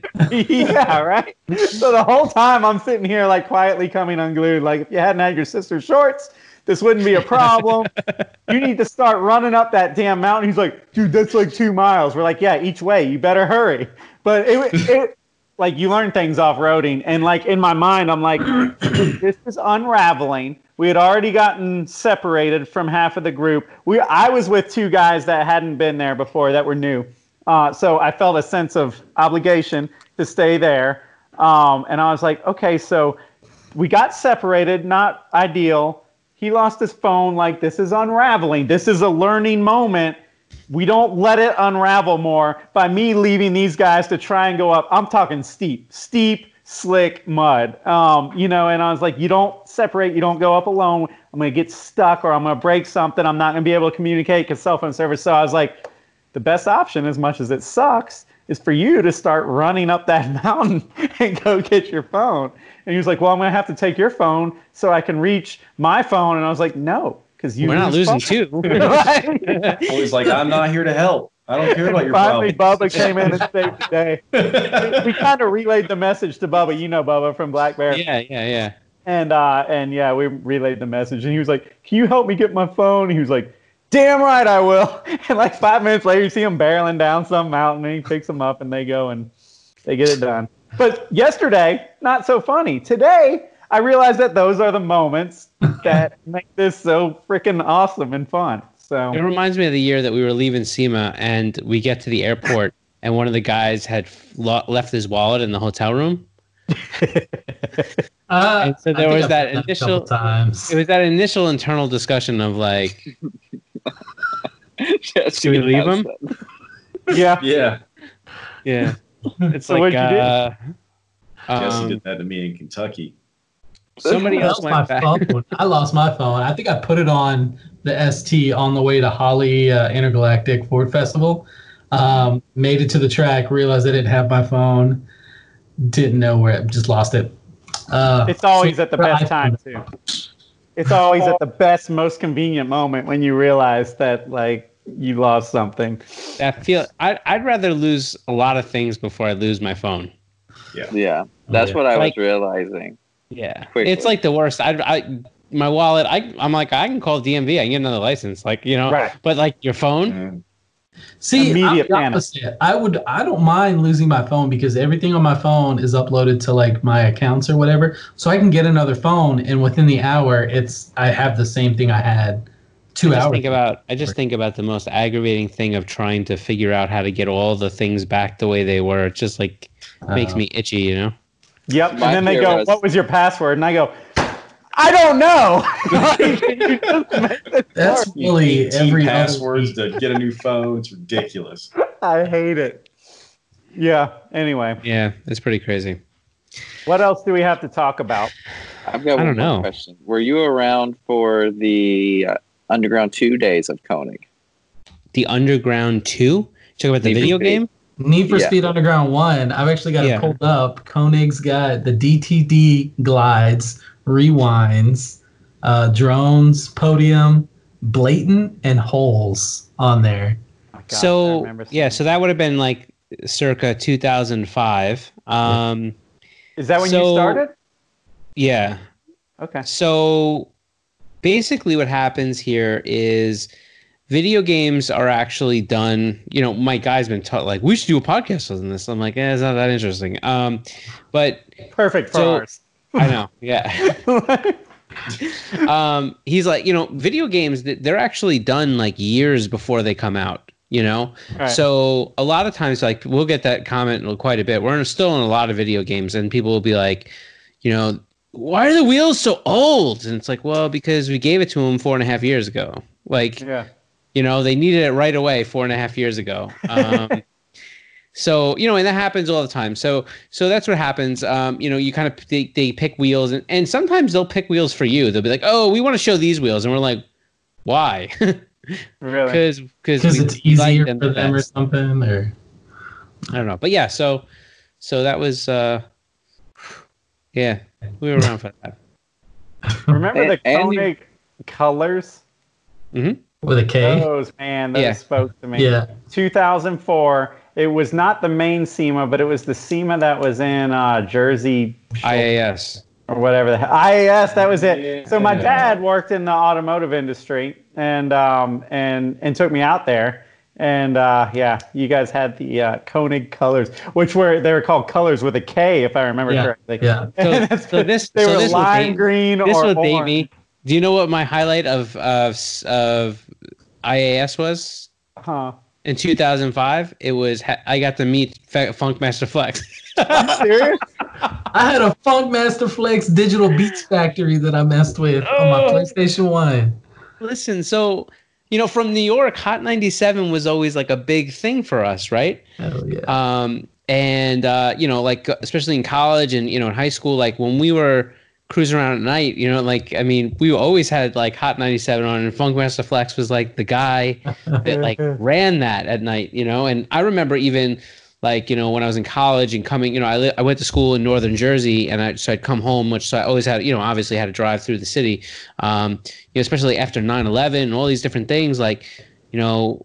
it just um, being able to have like Funkmaster Flex was the thing. So in 2005, when he was there and I heard it, I was like, I went, I went and sat in line. Really? like, and I'm not like a super. Um, I've met a lot of celebrities, like you, same way you guys have. Like you know, just you, it's the nature of kind of being around, whether it be booth signings or whatever. You meet a lot of people, and yeah. uh, and, and and and I've always been pretty immune to that. But there was something so like I just want to I want to be able to meet the person face to face that I've been listening to, like my what feels like my whole life. You know what I mean? yeah, yeah. Um, did you did you like really talk to him, or did you just like pose for a picture? Or we didn't even have phones back then that took pictures, but We- like No, we did. We did pose. Uh, my wife now, who was my girlfriend then, uh, she uh, she actually was there too. So she, she we got in a picture together. No, I mean what I was gonna say to him. I mean, listen, the only other person I think in that in IAS that I really had a great time uh, you speaking to for a few minutes was Steph Papadakis. Okay. yeah. Yeah. Okay. Uh, because you know, to me, I mean, like Hunter, this is way before you, but like, um, you know, drag racing was like, I can't. Ex- it, it was, to me, it even felt bigger than what Formula Drift feels like today, right? Mhm. Um, Okay. It was like because it was like the only thing. I don't know how yeah, to explain Okay. that. You know what I mean? Like Autocross was there, but it was like something that three people did. You know what I mean? Yeah. Like, and then, uh, and I'm sure a lot of people argue with that. So, so I don't mean it as a negative thing. yeah, But, yeah, yeah. um, but so, so to see these guys that were breaking records and doing these things that just felt like unheard of, you know, with with no funding and, and peanuts. Um, and then to to know like how involved guys like Sean Carlson were with with Steph and, and and stuff like that. They're just and so I remember I, I stood in line to hang out uh, and speak to him for a little bit too, just because I just felt like. And then you know it's funny you know years later now you know we're all in the same you know I don't not in the same boat. It's not fair. Steph is like but I mean like I just mean like in the industry like where if I ran into him not that we're friends or anything like that but I could be like Mhm. hey what's going on? We could have a a quick um a quick hello kind of conversation. But um you know that's that's kind of like my my parts you know? Like i mean i think about it like you know my day like steph and vinny 10 and you know um and you know and all these guys that were out there running lisa kubo like you know what i mean like they're yeah. those ed bergenholtz you know ron bergenholtz and and so now to be you know friendly with with a lot of them and you know like vinny 10's like my you know like my uncle you know what i mean like Really? I, see- yeah well he's out here so i mean Yeah, Yeah. uh, you know, I, I love the dude, and and and so that's know, I try and, and and tell like Hunter a lot, and I end up feeling like grandpa or whatever. But it's like, when I was a Man. kid, we drove uphill. There was only uphill. yeah, I was like, I just wish you could have seen like the energy that was there at the beginning because all this stuff was happening for the first time. Like, you know what I mean? It wasn't like imports. Imports were the new thing. Now imports are kind of like what people do. But like back then, all that kind of crap was happening for the first time, and everything was just super wow. Yeah. What did you do before racing Konig? Massive back then. What's that? What's uh, what did you do before Konig? Um. So let's see. Um. I went to college. Um. Like I said, in Northern Jersey. Uh. Last couple years, I was so into cars. I convinced myself that uh, I wanted to have my own shop. Right. So me and, and a buddy, we had um, basically what we did was a friend that owned a shop. Um, he we would basically borrow time from him, and um, sometimes we'd we'd creep in there at night. And the deal was whatever was on the lift, if we would help finish it, then we can use the lift, kind of thing. Okay. Um, so we kind of built like this side business, and then we started to build developing an e. this is really good. Actually, this is now that I think about it. So we started developing an e-commerce website because we were like, oh, we'll, we'll get the e-commerce thing up, and then what we'll do is, we, you know, we were starting to get so much side work that it, like that was, you know, side work, but like at our business. Um, Mhm. so we got the business registered and a whole bunch of different things, and like we were slowly on, um, you know, going our way to try to make this business. Um, and I did that for for about two years while I was finishing up my last year of school. Uh, you know, come home. I, I finished my classes on Thursday night, drive through um, right after my last class, um, be home by like eight o'clock. Um, and then go right to the shop, work until probably like 2 or 3 a.m., go home, get some sleep, work the next day, like take the whole weekend because he wasn't open. Um, and and it's funny because I because the shop was actually called called Modified Auto Performance, and the website that we had was uh, it's I think it's whatever map is today. You know, um, yeah, yeah. Ah. Yeah.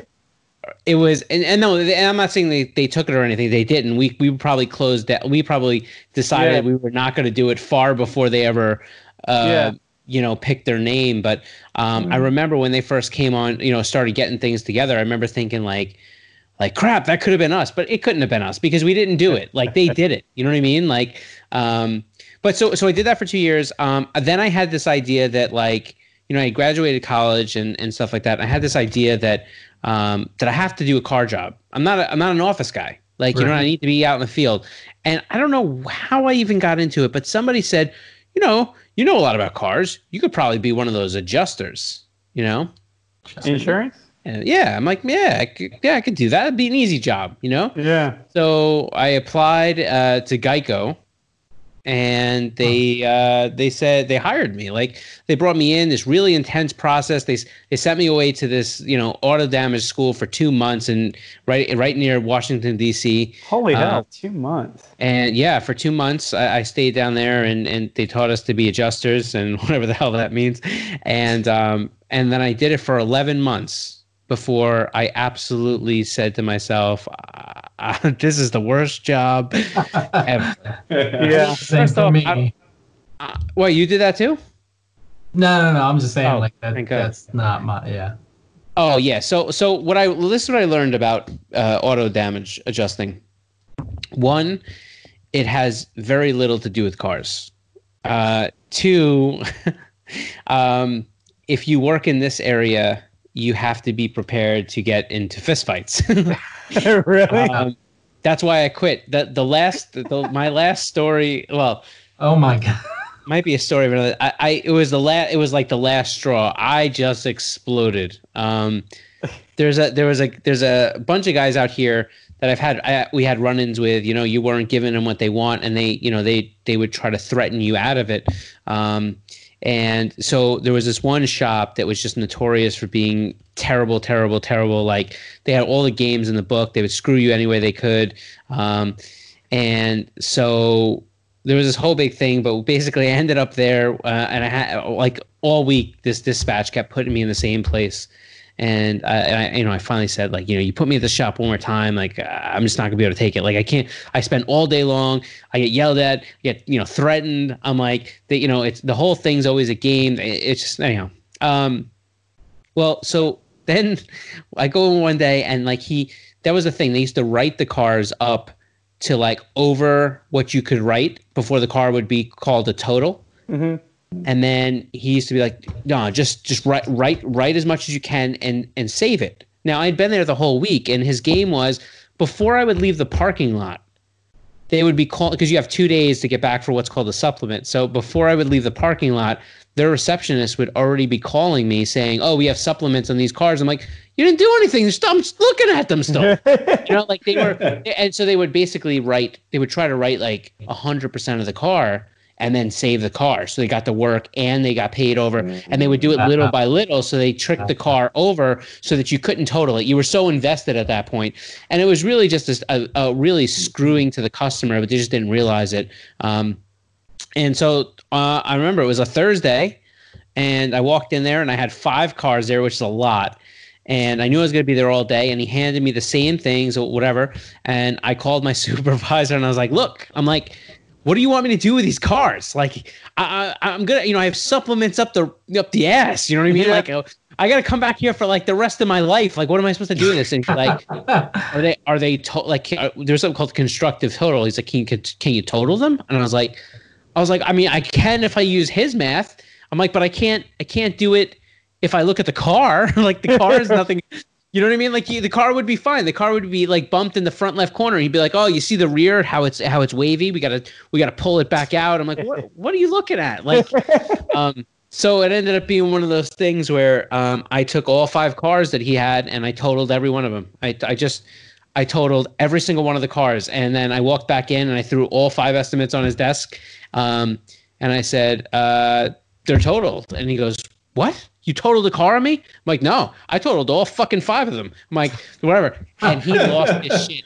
He grabbed he grabbed the torque wrench and he picked it up and he's chased me out into the middle of the street. I mean, remember we're in we're in New York, like you know, it was close to the New York City border, um, and Queens right there, and uh, and he's and we're cha- we're it, people cars are now like stopped and like honking and like swerving around us, and I remember like just Yeah. screaming like like like you do this like my name's gonna be on your shop. I was screaming and we're like cursing at each other, and his guys are over there, and I remember thinking like there is no good way out of this. I remember thinking like if I run that way, he's gonna hit me with a torque wrench. If I run this way, it's, it's his guys in his parking lot. Like my car is in the parking lot. Like I'm never gonna, even if I get into my car, I'm never gonna be able to get out of the parking lot. so I was like, I was like, ah, F it. Like, you know, like safety first, I guess, right? So I run to my car. Um, and I jump in the car, and he's at the he's pounding on the window and stuff like that. And I just put it in, I, you know, I started up, and now he stands in front of the hood and he's slamming on my hood, and I'm like, I'm like, I'm like, you know, I won't get into the explicits, but I'm like, you better move, like you move right now, right? and then, and and he didn't, and next thing you know, like I just decided to go, and uh, run him over. like- I don't know what happened. like jumped, he kind of like jumped a little bit out of the way, and I like took off, and then uh, whatever. And so now, as I'm leaving, I'm I'm Tuesday. He's calling my cell phone, my work cell phone, like like like like ah yeah. So like I call my supervisor, and I'm like tell him like. Like you know, hey, it was coming in, and coming in, coming in hot. You know what I mean? Like, so I arrive to the office, and I'm like, I'm red in the face. I'm like, like my heart's beating a thousand miles an hour. You know, like first off, I almost got beat up. Second off, I just totaled five cars. Like I don't even know. Like, what did I just break every? Like I have no idea what just happened. I get in there and he's like, and he's like this old, calm, cool guy, you know. And he's like, he's like, hey, hey, hey, sit down. You know, and I'm like, sit. Are you fucking kidding me? Like, you know, like, like and so he's like, he's like, oh, like, you know, I got a chase and the torque wrench and the swinging and stuff in there. He's like, oh, chill out, chill out, chill out. He's like, he wasn't gonna hurt you. I was like, are you kidding me? I was like, he's like, he's like, I'm dealing with that all for my whole life. He's like, you know, listen, he's all talk. If he, he, uh, anyhow, bottom line is, uh, it was the next day. I said to them, uh, guys, I don't think I'm cut out for this. And they said, but you're really good at it. And I said, I don't want to do this anymore. so they're well, just reconsider it. We'll put you in what's called a drive-in, which is basically like the place where you drive to go get your car inspected. It's at the office. Yeah. So we put you drive in, real low pressure. Just take some time. Just you know, take some deep breath. You just got to learn to let it roll off your back. I'm like, he was gonna hit me with a torque wrench. like, you know what I mean? Like this isn't the first argument I've had where I thought I was gonna get beat up, but this was the one that was like I was being chased. You know. Um, Yeah. So I did that for like three weeks, and then um, I ended up buying a set of wheels for my brother, a car that I built for my brother. Um, uh, it was a first gen uh, GSX. You know, it was a Talon Eagle TSI. So I, I put this car together for my brother, and I wanted to get him a set of wheels. So um, my buddy's like, "Oh, I know one of the guys that works over at Konig. So do you want us to?" Uh, you want me to holler at him and see if we can, you know, get get you a set of wheels? And I was like, oh, that'd be cool. Um, so I ended up getting him some some of these wheels. Um, and I was like, Konig, I'm like, that's cool. I'm like, they're out here. And he's like, yeah. I'm like, hmm. So I go into their website. Like, remember this? What just happened to me? Like, I'm all traumatized still. It's like only day three of working the drive-in. Um, and and I go into the website and I go to the contact form and I'm like, I don't know if you're looking for a marketing guy, but I got a marketing degree and I really love cars and whole thing. And a couple days later, um, I get a phone call. Uh, no, yeah, I get a I get an email back, and it says, "Hey Scott, you know, interested to meet you. You know, can you come in this week?" And I shot back an email and said, "Sure. Like, you let me know when. Like, I don't, you know, Yeah. I don't care." Um, and uh, and so I went in and uh, I had a meeting with with Rick, who is the owner and founder of Konig, and um, and uh, my boss, the president of the company now, Joe. Uh, he was general manager at the time. They interviewed me. We had a good conversation. I thought it was pretty good. Um, I left. I get a call later, and they're like, "Hey, look, you know, we'd like to offer you this job." The money was drastically less than I was making, um, and I just said to myself, "Well, you know, this is what I, this is this is what we do. Like this is what I want to do. You know. Yeah. Um, so I said, well, look, you know, if there's no wiggle room, uh, I'll take it. You know, like great negotiating. Um, so I show up at work. I, I give that. I give. I give. You know, whatever my two weeks notice. They do this a- exit interview, take all my stuff, take my car. You know, the whole thing. Um, show up on. I have no car because I've had for a year. I've had the Geico mobile. You know. yeah. Yeah. So I have to go. So I end up. So all right. So I, I took I took a week off, and I decide that in that week I gotta get myself a car. So I find a buddy who his sister has a has a DSM and uh, and it was crap. And I I took the car and I the engine was bad. So I put a new engine in it because I had another engine laying around and got the car working. You know. So that's what I used to start to start there with. Um, and uh, and I show up at work on Monday, and everybody's looking at like all the guys in my area are looking at me like I got twelve heads, Really? and I'm thinking to myself, I don't understand. Like, what can it? Like, what? What's going on? I just kept to myself the whole, pretty much the most of the day, and you know, just typed on the computer a little bit, and then Rick would call me into his office, and we talk about some things, and yeah, but everything just felt weird. You know, Yeah. like it didn't, Yeah. and I'm like, man, did I make the wrong decision and stuff like that? So it only took three or four days before I figured out why I was being looked at so strange. And it turns out that uh, I came in on a Monday. Friday, they had another marketing guy that worked there. And on Monday, I showed up, but he didn't. Oh. shit. Oh no! Uh, they apparently didn't tell him. Uh, tell tell the guys they let him go at the end of the day on Friday, but people were already out of the building. And Wow. Um, and so I came in on Monday, and they were like, one, like, "Hey, where's the other guy?" and two, "Who are you?" you know what I mean? Uh, Same. Oh. Like the that same is- thing happened to me with S3. I saw a job was available for editor of S3 and you know, I was I was probably your same age. I was 25 or something Right. like that. Yep. Yep. And so I was like, "Oh my god, oh my god, oh my god, is this for real?" You know, I'm going through it and long story short, I know I've told this story, but uh, you might not have heard it.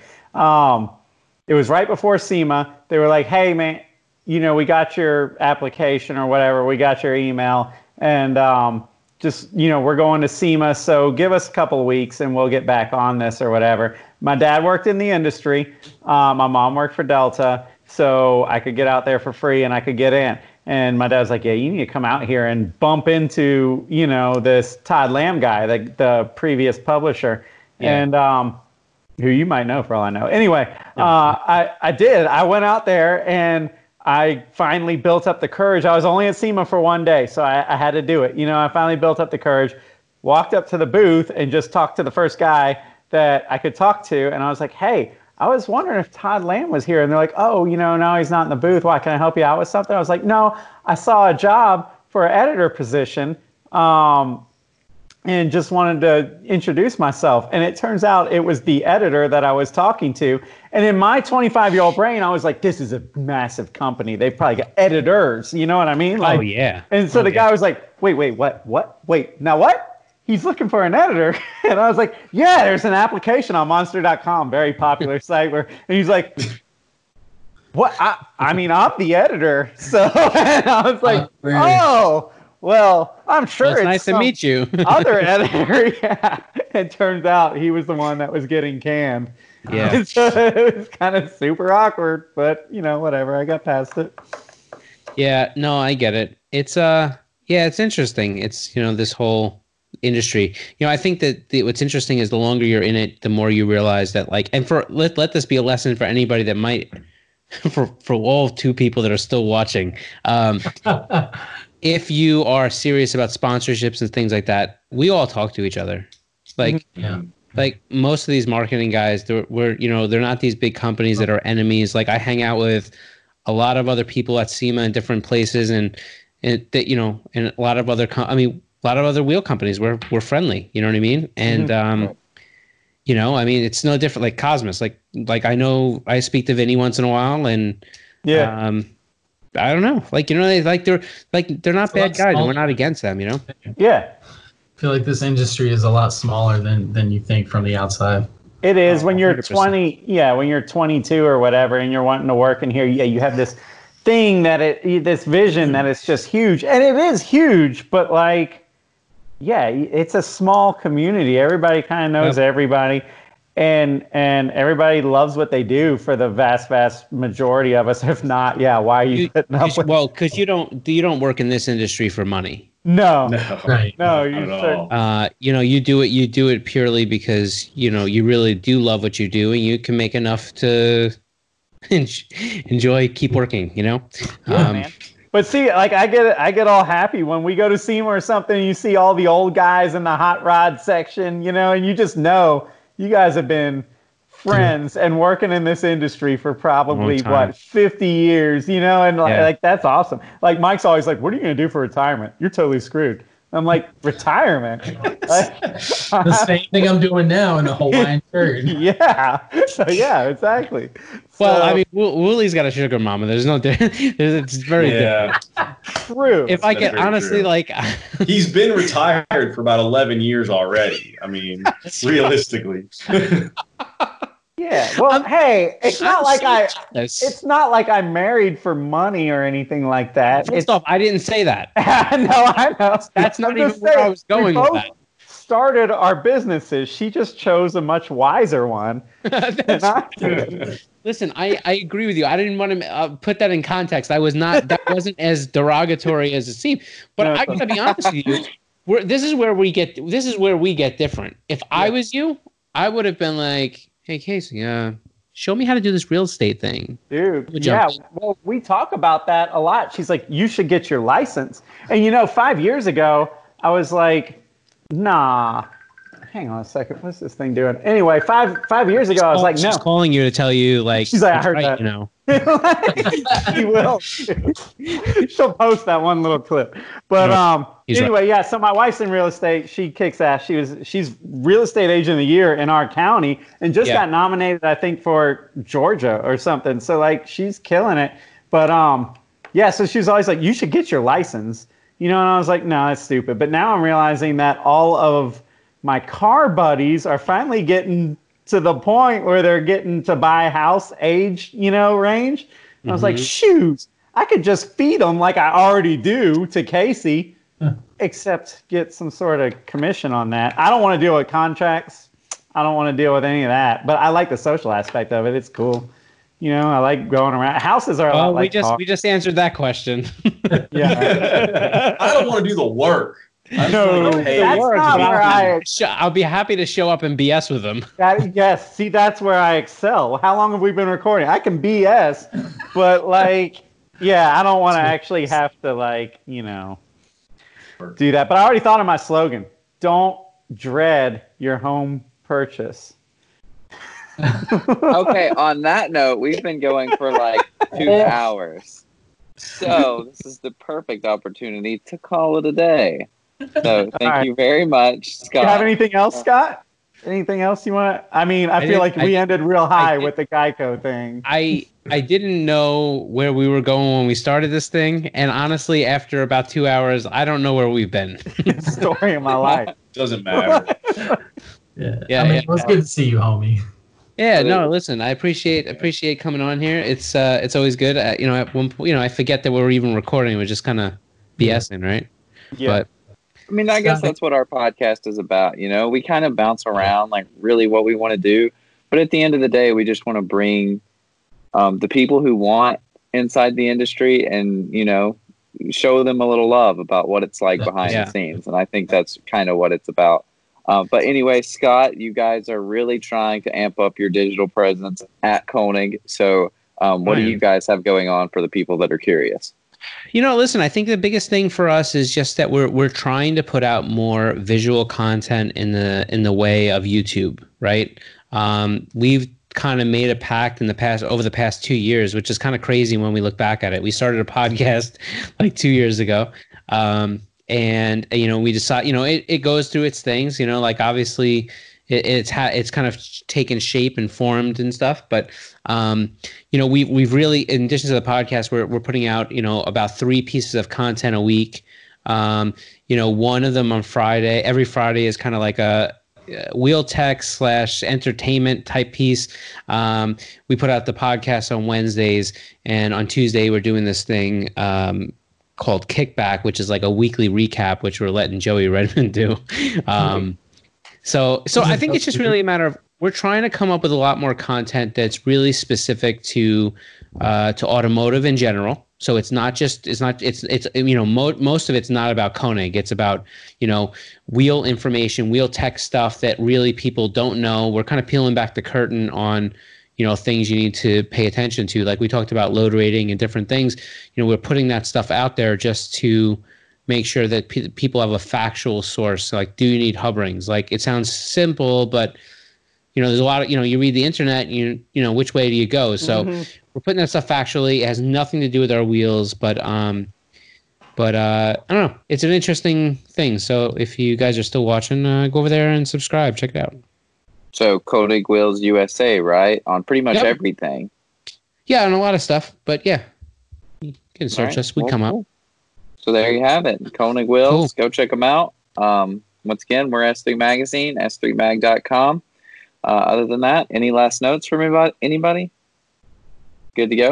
All right, guys. Well, we'll see you next time. Thanks for watching. he's out Appreciate you.